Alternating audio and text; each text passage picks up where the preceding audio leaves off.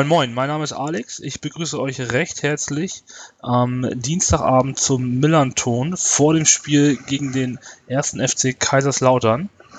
Ich spreche heute mit äh, Flo vom Betzegebubble Podcast. Grüß dich, Flo. Hallo. Wir hätten ja fast nach 1910 äh, geschafft, oder 1910 hätten wir sogar geschafft, aber dann ist Skype leider abgestürzt. Schön, dass es doch noch geklappt hat. Wir machen das Ganze über Teamspeak.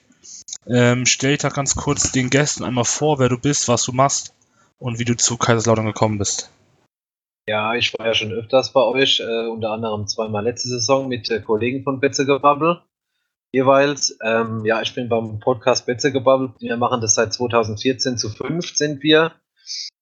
Ähm, ja, und reden dort in dem Podcast über alles, was beim FCK so anfällt, auch mal mit einer Sonderfolge über die Jahreshauptversammlung oder mit Interviews mit alten, gedienten Spielern, mit dem Altpräsidenten Albertines hatten wir zum Beispiel schon ein Interview mit dem äh, ehemaligen Stadionsprecher Udo Scholz. Also die können schon relativ gute Anekdoten erzählen, was auch die Hörer interessiert, was wie es halt früher mal war. Und ja, im Moment studiere ich Sportjournalismus und Sportmanagement in Mannheim. Und ja, FCK-Fan bin ich eigentlich seit ich denken kann. Also kommt durch meine Eltern, durch meinen Vater, der hat mich halt schon in ganz frühen Jahren mit auf den Betzenberg genommen. Ja, und seitdem ist es halt mein Verein. Genau, der, äh, der erfahrene Hörer von Millanton kennt dich. Und genau. ähm, du warst einige Male schon zu Gast. Wir haben letztes Jahr auch schon gesprochen zum Hinspiel. Zum Rückspiel hast du dann mit Michael gesprochen. Mhm. Ähm, beim Betze-Gebubble habt ihr Gäste zu Gast, hast du gerade schon gesagt. Äh, was für Spieler waren da schon da? Irgendwelche Bekannten, die man kennt als Außen ah, Das war jetzt mehr so, also mehr aus dem, ja, Matthias Abel war schon vor seiner Wahl, ist jetzt im äh, Aufsichtsrat beim FCK. Okay. Äh, war vor seiner Wahl in den Aufsichtsrat, ohne jetzt zu lügen, ich glaube 2014 war ja die letzte Wahl. Dort hatten wir ein Interview mit ihm im, im Podcast. Mhm. Und ja, wie gesagt, Udo Scholz hat schon, hat schon wirklich gute Anekdoten erzählt. Ähm, Norbertin ist der Altpräsident, habe ich ja eben schon erwähnt. Äh, wer war denn noch da? Dann haben wir noch äh, verschiedene Interviews, machen wir mal mit Fans, die jetzt was Besonderes machen. Also mhm. jetzt gerade zum Spiel in St. Pauli fällt mir ein, da ist jemand, also hat die Auswärtsfahrt nach St. Pauli, sagen wir so, in die Urlaubsreise eingeplant und ist dann dort, ist dann von hier, von der Pfalz, äh, ich glaube an die Nordsee gefahren, ich weiß nicht mehr ganz genau, mit dem Fahrrad und ist dann dort in Hamburg vorbeigefahren und hat dort das Spiel geschaut und ist dann weitergefahren. Und so Sachen machen wir halt, wenn wir was Besonderes rund um den FCK erblicken, wo wir denken, okay, da könnten wir vielleicht was draus machen. Und derjenige kriegt dann bei uns halt manchmal ein Forum, äh, um sich da ein bisschen zu präsentieren, wie das halt dann war, jetzt gerade mit dieser Fahrradfahrt als Beispiel. Ja, sehr gut. Finde ich genau den richtigen Ansatz, dass solche Leute dann auch mal gehört werden. Ähm, habt ihr, wie, wie, groß ist eure Hörerschaft so? Wie viele Zuhörer habt ihr so im Schnitt? Kann man das sagen, äh, darstellen? Oder? Ja, wir können, wir können äh, von den, den Downloadzahlen, die variieren eigentlich immer. Es kommt halt drauf an. Erstens mal kommt es drauf an, wie es beim, wie es beim einen läuft und ja.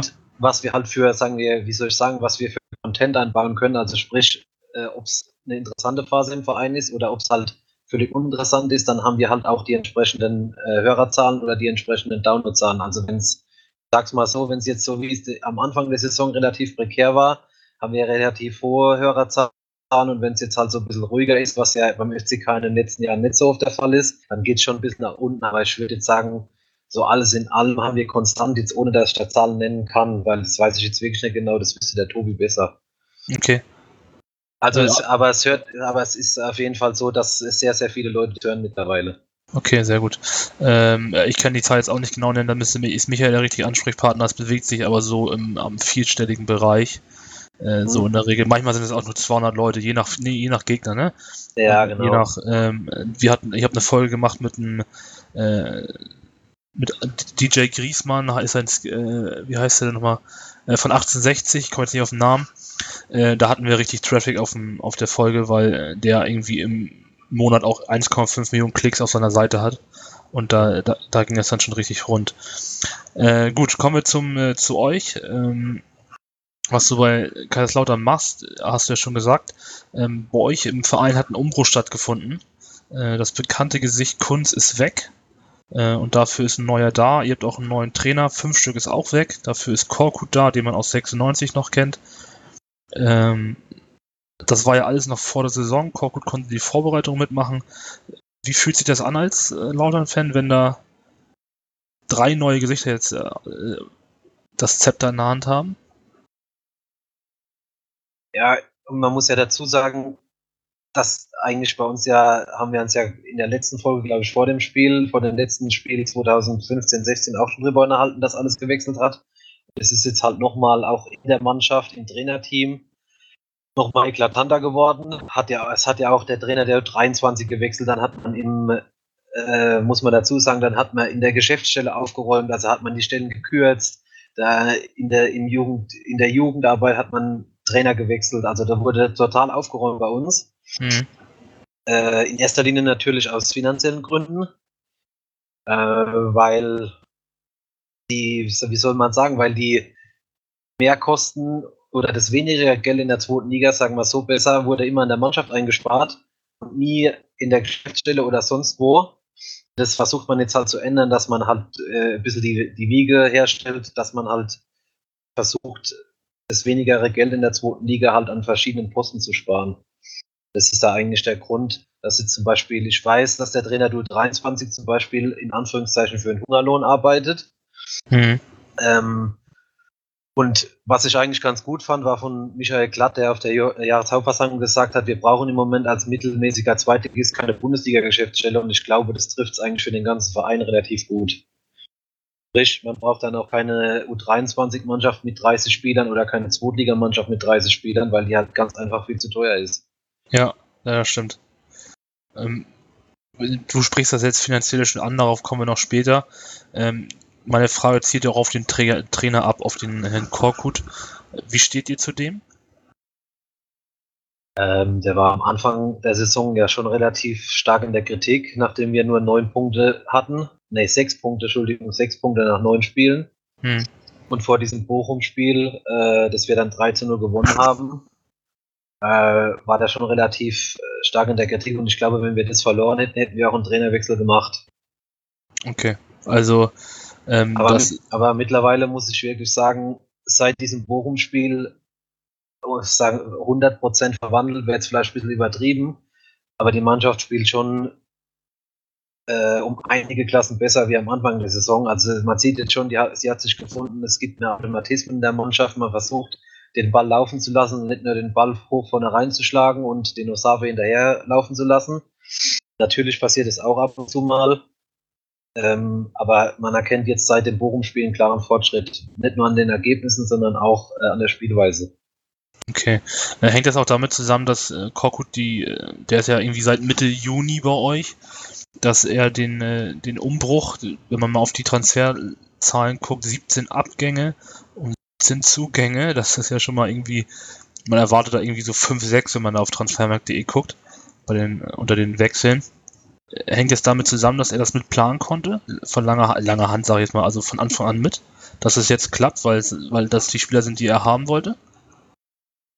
Bei den Zugängen würde ich dir recht geben. Ja, das sind sicherlich einige Spieler dabei. Ich glaube, wenn ich jetzt aus dem Bau heraus äh, gucke, dann ist, glaube ich, Osave, der, der Osave und äh, lass mich mal überlegen. Ich glaube, Osave sogar der einzige Spieler und André Weiß fürs Tor, der ist aber mit äh, Ersatztorhüter, ist, glaube ich, sind, glaube ich, die beiden einzigen Spieler, die schon vor Korkut da waren. Also die Verpflichtung stand schon vorher fest. Hm.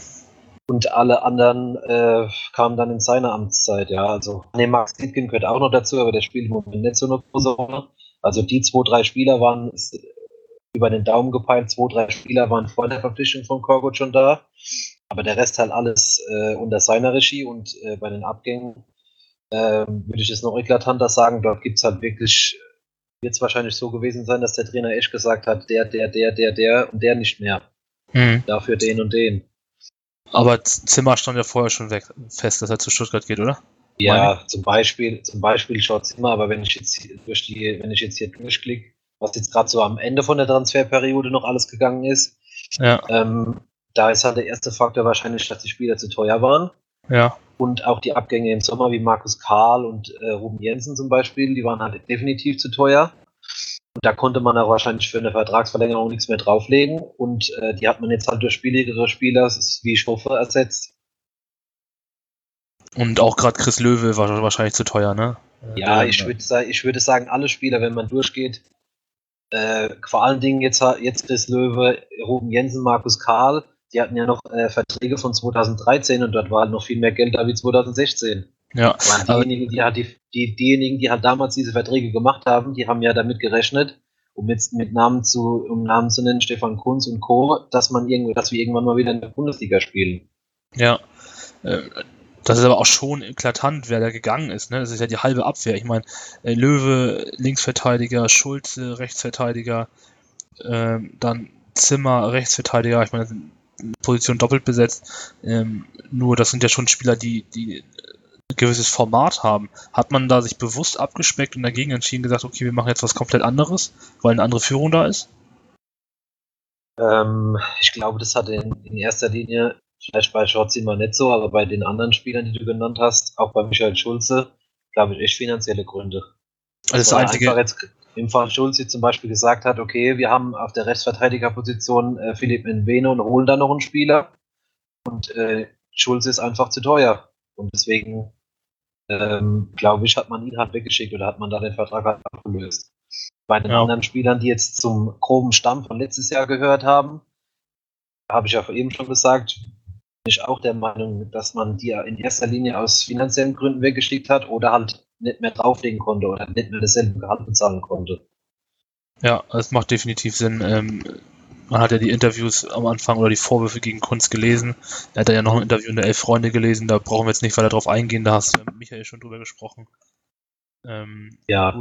Und äh, dann habt ihr den Soltan Stieber zurückgeholt, Moritz geholt, äh, Stieber Bundesliga-Erfahrung, Moritz auch. Dann habt ihr den bekannten Hamburger Susa geholt, der bei euch mhm. gar nicht so schlecht spielt, ne? Mhm. Also war jetzt zwar oft verletzt, verletzt zur, äh, jetzt auch die ersten Spiele, aber immer wenn er drin war, jetzt auch am Sonntag gegen den KSC, hat er immer noch mal Feuer reingebracht, hat er auch ein Tor gemacht, das hat leider nicht gezählt. Ähm, aber um allgemein vielleicht mal, ohne jetzt eklatant Namen zu nennen, von den Namen her was wir so verpflichtet haben, finde ich, ist es eigentlich eine sehr, sehr gute Zweitligamannschaft oder sollte das sein. Das sieht man jetzt auch, äh, wie von mir erwähnt, jetzt in vier Spiele schon, dass es jetzt einigermaßen nach vorne geht, mal endlich. Ja, vielleicht musste, wenn, gerade wenn da 17 Abgänge und Zugänge sind, das ist ja schon schön, ganz schöne Rochade, da, da muss sich ja auch erstmal einspielen, das Ganze. Das Auf jeden Fall, aber, aber, welche, aber welche Mannschaft oder welche Fangemeinde hat, hat heutzutage Geduld und sagt, ja, wir geben denen mal zehn Spiele Zeit, dann können die sich mal einspielen. Gibt es ja eher selten und so war das bei uns eigentlich auch. Also man hat schon eigentlich gewusst, ja, es gibt halt einen riesen Umbruch in der Mannschaft und so und so viele Abgänge, so und so viele Zugänge, aber wie gesagt, wenn man, wenn wir gegen Bochum mit gewonnen hätten äh, Ende Oktober, dann wäre es halt echt kritisch geworden, glaube ich, für den Trainer und auch für die Mannschaft, weil dann wären wir halt im Tabellenkeller erstmal stecken geblieben. Ja, das stimmt. Und bei euch ist es ja nicht so ein Umfeld wie bei uns, sage ich jetzt mal einfach so. Bei euch ist es ja schon ein bisschen rauer, sag ich mal.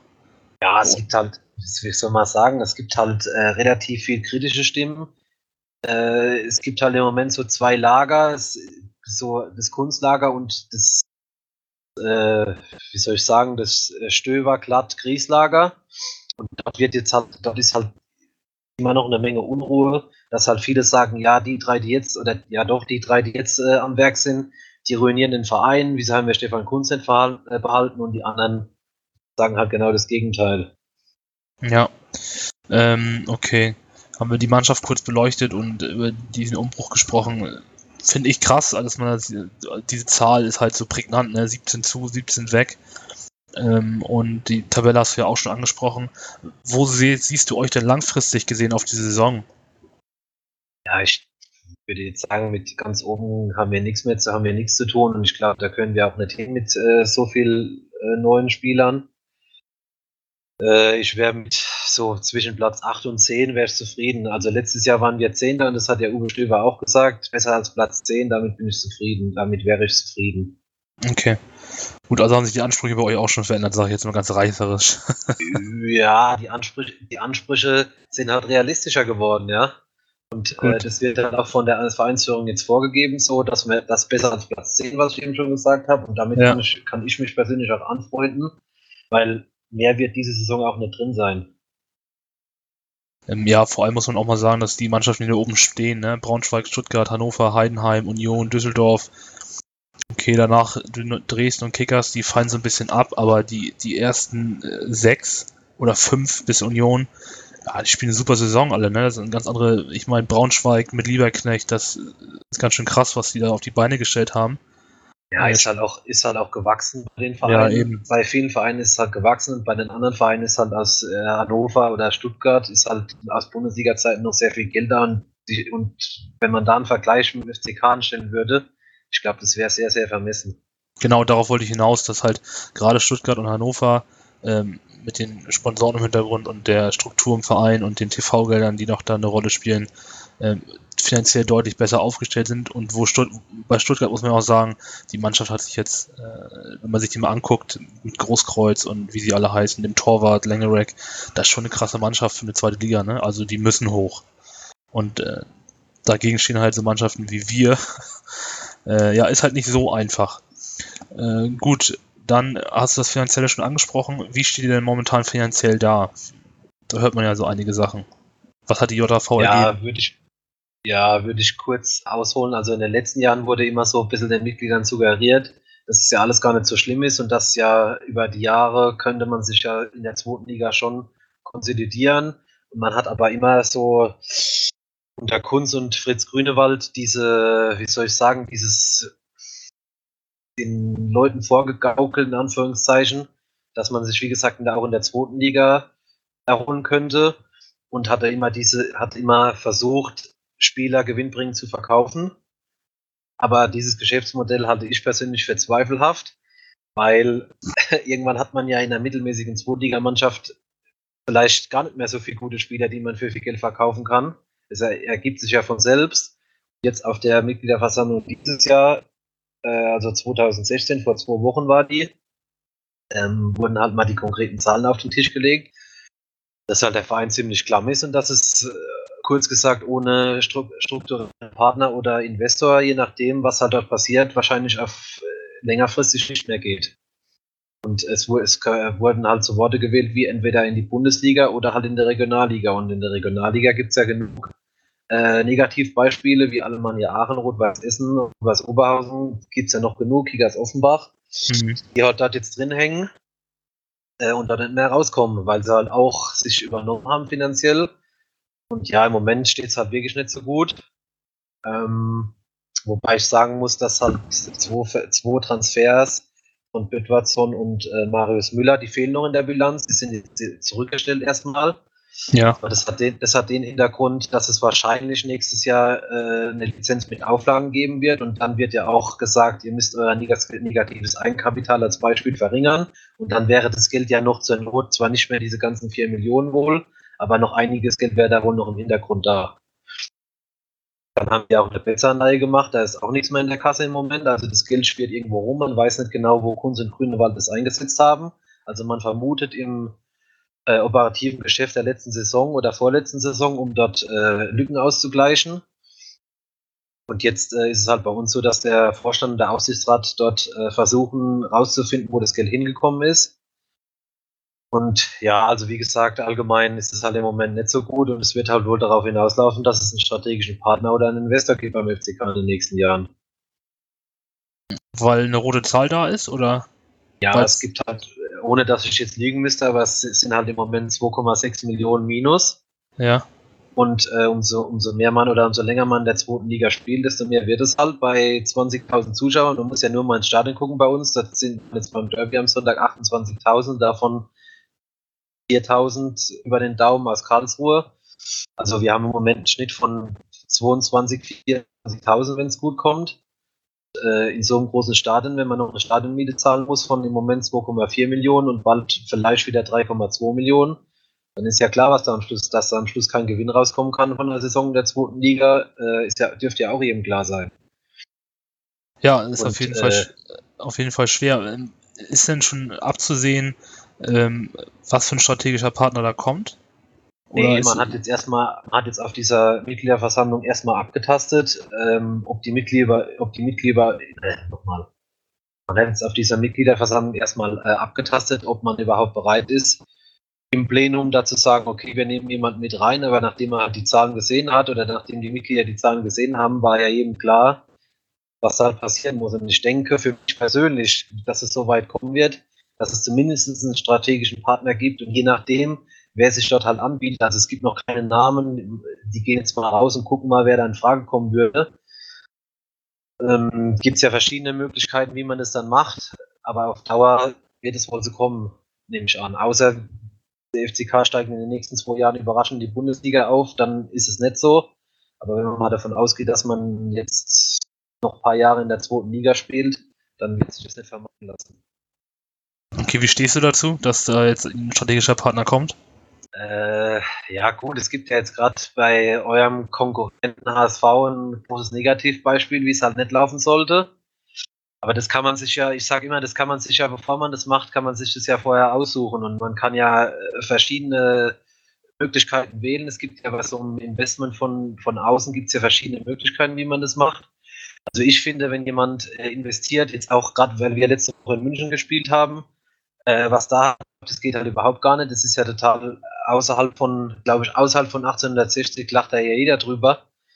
Äh, und das ist auch sehr, halte ich auch für sehr gefährlich, weil wenn derjenige, der halt alleine Geld gibt, irgendwann keine Lust mehr hat, dann ist der Verein halt äh, schneller weg vom Fenster, wie es geht.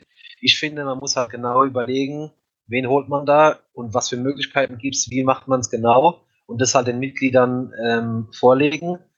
Und im Endeffekt entscheiden ist ja die Mitglieder, ob ja oder nein.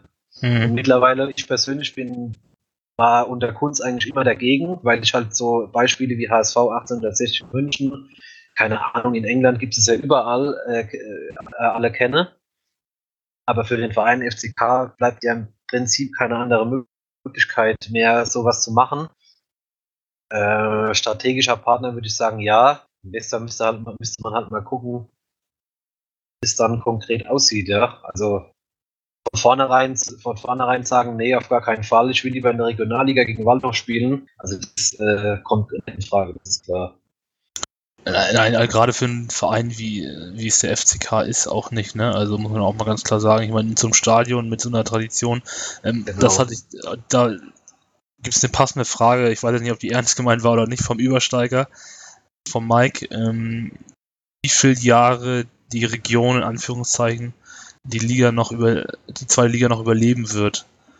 Ähm, ja, habe ich ja. ja eben schon, bin ich ja eben schon mal kurz darauf eingegangen. Das kann ich jetzt so konkret nicht sagen, aber ich würde sagen, fünf Jahre höchstens also alleine, ohne Partner oder ohne Geld von außen, je nachdem, keine Ahnung, wo es herkommt. Also wurde gesagt in der Mitgliederversammlung von äh, Thomas Gries, glaube ich, dem äh, Marketingvorstand. Das fand ich relativ gut. So weiter wurscht geht nicht mehr. Und ich glaube, das äh, beantwortet das ganz gut. Äh, wann muss denn die, die, du hast ja gerade das Minus angesprochen, wann muss denn die Anleihe zurückgezahlt werden? Jetzt ist 2019, glaube ich. Ja, ich meine 2019. Also ist auch nicht mehr so lange hin, ne? Also muss man auch mal. Nee, ja, gut, es ist halt nichts mehr in der Kasse von dem Geld und es wurde ja, um das vielleicht mal kurz auszuführen, wurde halt äh, damit kokettiert, dass man damit das Nachwuchsleistungszentrum ausbaut. Mhm.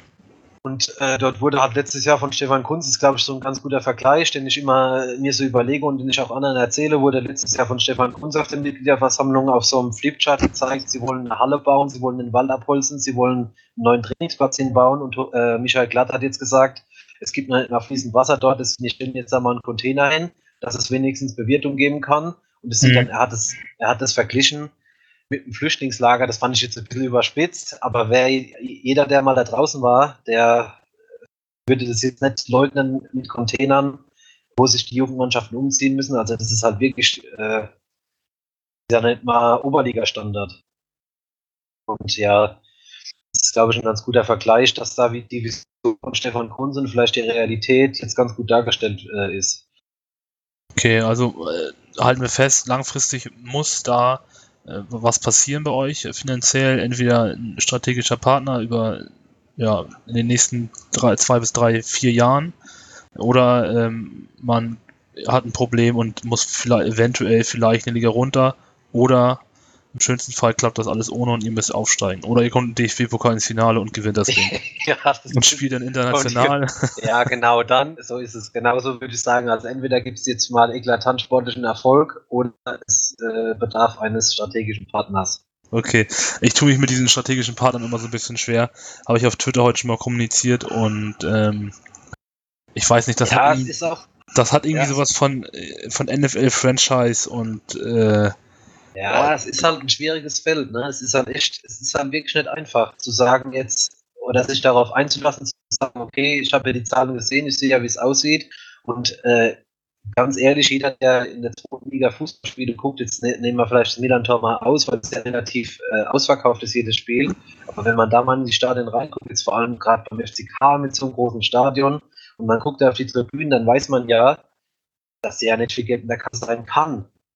Äh, und von daher wird über kurz oder lang, habe ich ja schon gesagt, wohl darauf hinauslaufen, dass es so ist. Es ist echt schwer, sich darauf, sich damit anzufreunden, aber ja, nein, nun ja, kommt ja immer drauf an, wer da auch kommt und was er für Visionen hat. Und wie gesagt, ich habe ja schon gesagt, bei Michael Kühne oder bei Ismail in München, so persönlich sowas käme für mich gar nicht in Frage. Aber es gibt ja noch für andere Möglichkeiten. Genau. Ähm, gut, ähm, reißen wir das nicht weiter an. Wir sind da äh, schon relativ weit drin gewesen jetzt. Ähm, das würde den Rahmen hier auch sprengen. Das ist vielleicht für einen anderen Podcast mal ganz geeignet, das zu besprechen irgendwie. Gut, kommen wir auf eure sportliche Situation. Die letzten Duelle gegen uns ähm, waren äh, erfolgreich für uns, für euch eher weniger erfolgreich. Die letzten fünf Spiele haben wir drei gewonnen, ihr zwei, kein Unentschieden. Ähm, wie findest du die Duelle mit uns immer? Sind die für euch was Besonderes oder ist das ein Spiel wie jedes andere auch? Äh, ja, für mich persönlich ist Milan-Tor eigentlich jede Saison immer was Besonderes, weil es in der zweiten Liga noch äh, ein Stadion ist von den wenigen, wo gute Stimmung herrscht. Und wo man auch vorm Spiel und nach dem Spiel was erleben kann, um es mal so zu sagen. Hm. Und ja, aber ansonsten äh, habe ich jetzt schon in, vor dem Spiel, jetzt habe ich halt äh, schon viel gelesen, ja, äh, Sympathien für St. Pauli ist ja auch ganz klar, wenn man sieht, was jetzt mittlerweile in der Bundesliga spielt oder auch in der zweiten Liga spielt, sind es ja zwei von den Vereinen, die eine lange Tradition mitbringen, wo man jetzt nicht sagt, okay, das ist jetzt ein richtig besonderes Spiel für beide Mannschaften, aber es ist halt schon nochmal was anderes, wie wenn Sandhausen gegen Heidenheim spielt, sagen wir es mal so. Ja, das ist ja, ja, das stimmt schon, weil die, die Reichweite der Vereine und die Strahlkraft ja eine andere ist. Genau. Genau. Ähm, so, dann äh, die letzten Spiele, die ihr bestritten habt, die letzten fünf waren auch deutlich erfolgreicher als die wir bestritten haben. Ihr habt da, lass mich kurz rechnen, neun, elf Punkte geholt. Ja, bei uns ist die Rechnung ein bisschen einfacher. wir ein. Äh, ja, was erwartet den FC St. Pauli äh, zu Hause gegen euch?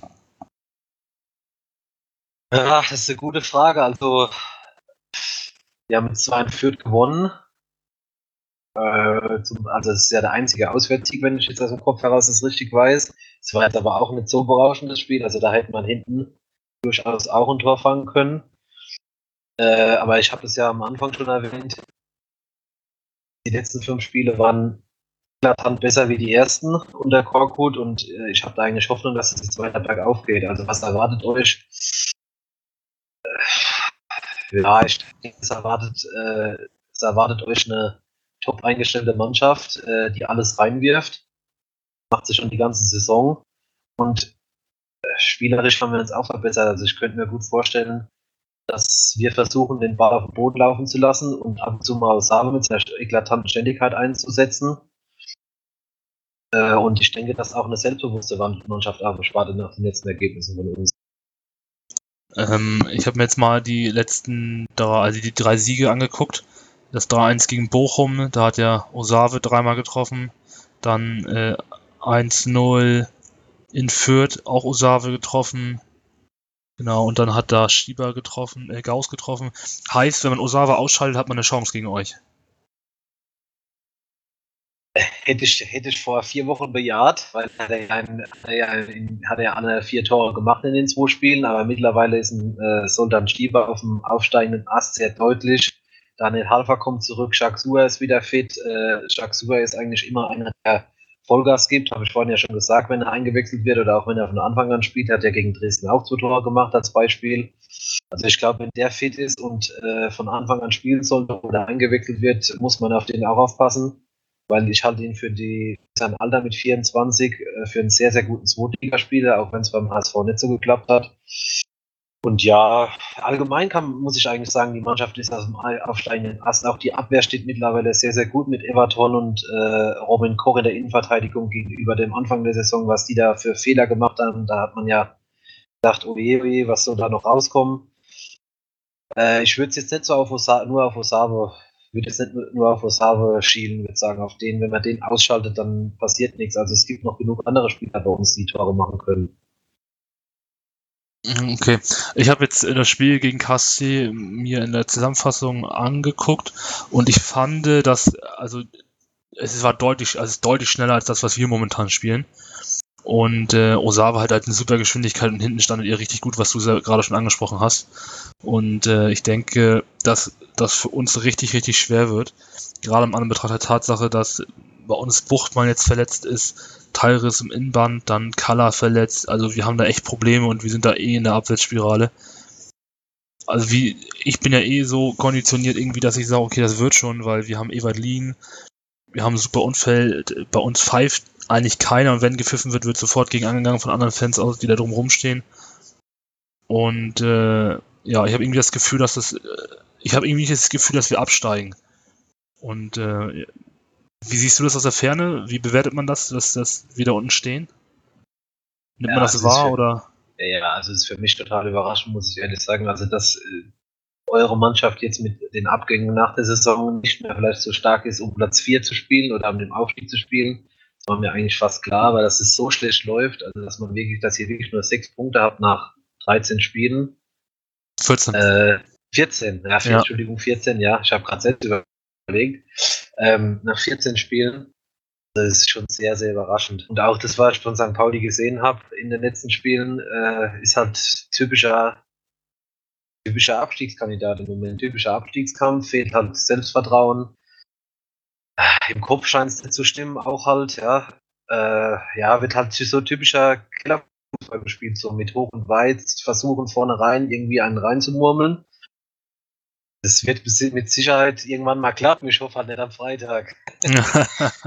der, Unterschied ist ja auch zwischen den beiden Mannschaften, zwischen eurer und unserer, äh, dass ihr gegen KSC zum vierten Mal unverändert und äh, gespielt habt, hintereinander. Ja. Und bei uns, das ist ja halt, ich glaube, wir haben mit der gleichen Viererkette erst, ich glaube, zweimal hintereinander gespielt. Sonst war die Viererkette immer anders. Und wenn das nicht eingespielt ist, das ganze System, dann äh, ist es ja deutlich schwerer. Und wenn du in der Spirale bist, was ich schon gesagt habe, ist es natürlich noch schwerer. Jetzt kommt bei euch ein ganz wichtiger zurück, Halfer von der Verletzung. Ist das wichtig für euer Spiel? Ich muss ganz ehrlich sagen, seit, wir, seit er verletzt war, haben wir eigentlich besser gespielt ohne ihn. Aber rein von seiner Persönlichkeit, und der ist ja auch der eigentliche Kapitän, finde ich, ist das schon wichtig und über kurz oder lang wird er wohl auch wieder in der Stammmannschaft spielen. Aber momentan wird er so meines Erachtens ein bisschen herangeführt nach der langen Verletzung. Der wäre jetzt acht Wochen, glaube ich, raus, ja. Acht Wochen raus ist ja schon eine lange Zeit. Da kann man nicht erwarten, dass er gleich 90 Minuten spielt. Ist jetzt, glaube ich, gegen 60 Minuten, 20 Minuten eingewechselt worden und gegen, gegen Karlsruhe so eine halbe Stunde. Also ich denke, dass man das jetzt versucht, so mal wieder zu steigern. Ähm, aber über kurz oder lang wird er, alleine weil er schon der Kapitän ist, wohl wieder in der Mannschaft sein. Okay, gut. Ähm, heißt, es wird sehr, sehr schwer für uns. Ihr werdet brennen, wahrscheinlich, weil ihr wieder unver, unverändert äh, spielen werdet oder eventuell mit Haifa ab, bleibt abzuwarten. Äh, bei uns finden wieder eine Menge Wechsel statt. Ich hoffe, dass der Rosin bei uns von Anfang an spielt. Der hat ein, finde ich, ein sehr gutes Spiel gemacht. Und dann gucken wir mal, was dabei rauskommt. Die letzten drei Spiele sprechen ja für uns. Wir haben alle gewonnen. Zu Hause die letzten zwei Spiele ungeschlagen gegen euch. Stimmt das, was ich da sage? Ich weiß noch, letzte Saison habt ihr beide Spiele gewonnen und war ja vorher bei uns da. Nee, oder? Also die vorletzte Saison haben wir am Innentor gewonnen und das Rückspiel habt ihr gewonnen und letzte Saison habt ihr beide Spiele gewonnen. Genau. Nee, also ähm, das letzte Spiel bei uns ist ungeschlagen, davor haben wir verloren 3-1. Ähm, aber die letzten drei Spiele haben wir gewonnen, das stimmt. Äh, einmal 5-2, 2-1 und 2-0. Äh, ich hoffe natürlich, es wird ein 5-2, spektakulär, Freitagabend, Flutlicht, Dom. also ich hoffe, dass St. Pauli auch mal wieder gewinnt, aber wie gesagt, nicht unbedingt am Freitag. Wobei ja, aber ihr, ihr könnt es euch doch leisten.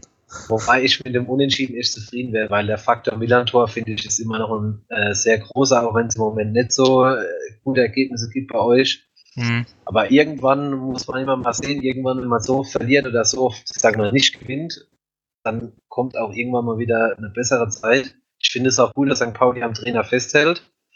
Hätte ich nicht gedacht. Äh, es ist mal ein ganz anderer, ist mal ein ganz anderer Weg. Aber wenn man, wenn die halt noch weiter verliert, dann wird sich das wohl nicht vermeiden lassen, dass es einen Wechsel gibt.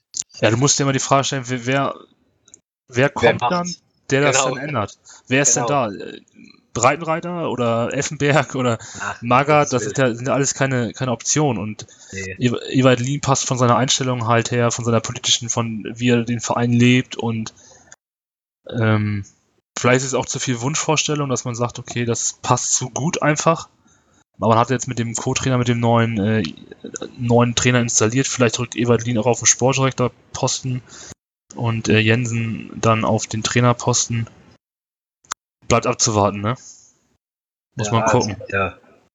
ja, auch in die andere Richtung genug Negativspiele, wo halt der Trainer früh genug gewe früh gewechselt worden ist und es läuft auch nicht besser. Also, ja, eben ja, gucken, brauchen wir nur in unserer Stadt bleiben, ne? Also. Genau, genau. Also so müssen wir gar nicht so weit gucken. Genau, dort wird Gut. halt immer der Trainer gewechselt und dort wird es nie besser. Ja, das hat wahrscheinlich andere andere, ja. andere, andere Stellschrauben müssen da verändert werden, damit das mal klappt. Gut, wie wird dein Tipp aussehen fürs äh, Freitagabendspiel? Ja, ich sag mal äh, ein schönes 2 zu 2, damit wäre ich zufrieden, also mit einem Unentschieden. Okay, ähm, also ich habe es ja eben schon angerissen. Wir müssen gewinnen, weil wenn du jetzt wieder verlierst oder unentschieden, Punkt ist eigentlich auch zu wenig. Aue zu Hause gegen Stuttgart, okay. Bielefeld ist zu Hause gegen Bochum. Ah, eigentlich muss man gewinnen, um, um da unten rauszukommen. Gerade auch in Betracht der Tatsache, dass es dann äh, das Spiel drauf nach Fürth geht. Es wird auch nicht einfacher. Also eigentlich muss man gewinnen. Hilft nichts. Tut mir leid, ja. Flo. Ja. Kann, also, kann, ich, kann, kann ich kann, mit dieser Äußerung. Okay. äh, bist du vor Ort? Ja, ich bin da, ich bin da am Freitag, ja. Gut, wunderbar. Äh, weißt du, ob der Auswärtsblock ausverkauft ist? Ja, es gibt äh, was mich überrascht, es gibt im Gegensatz zu den Vorjahren noch jede Menge Karten. Also wenn ich richtig gesehen habe, gestern gab es noch 450 Sitzplatzkarten und noch 50 äh, Stehplatzkarten, also noch um 500. Ja. Das äh, achte ich für relativ viel. Das überrascht mich auch, muss ich ganz ehrlich sagen. Aber ja, es liegt halt auch irgendwie wahrscheinlich an den am ungünstigen Freitagstermin, um das mal beschönigend auszudrücken für die Auswärtsfans und äh, dass wir halt dieses Jahr gerade im Mai schon in St. Pauli waren wird wohl auch einige, was heißt abschreckend, aber es wird wohl einigen auch zu denken geben, da jetzt nochmal nach Hamburg zu fahren, weil es ja auch kein, kein billiges Vergnügen ist unter Umständen. Ja, das stimmt. Und äh, letztes Mal war ein Sonntag, da war ausverkauft, das stimmt. Gut, ähm, wir sehen uns dann vorm Stadion eventuell nochmal. Ich bedanke mich schon bei dir, wünsche ein faires Spiel, wir schnacken nochmal. Und dann hören wir uns spätestens ähm, zum nach dem Spielgespräch, wo wir dann den St. Pauli-Sieg das 5-2 besprechen werden. ich bin gespannt, also macht's gut. Bis dann. Ja, vielen, vielen Dank. Bis dann, hau rein. Tschüss.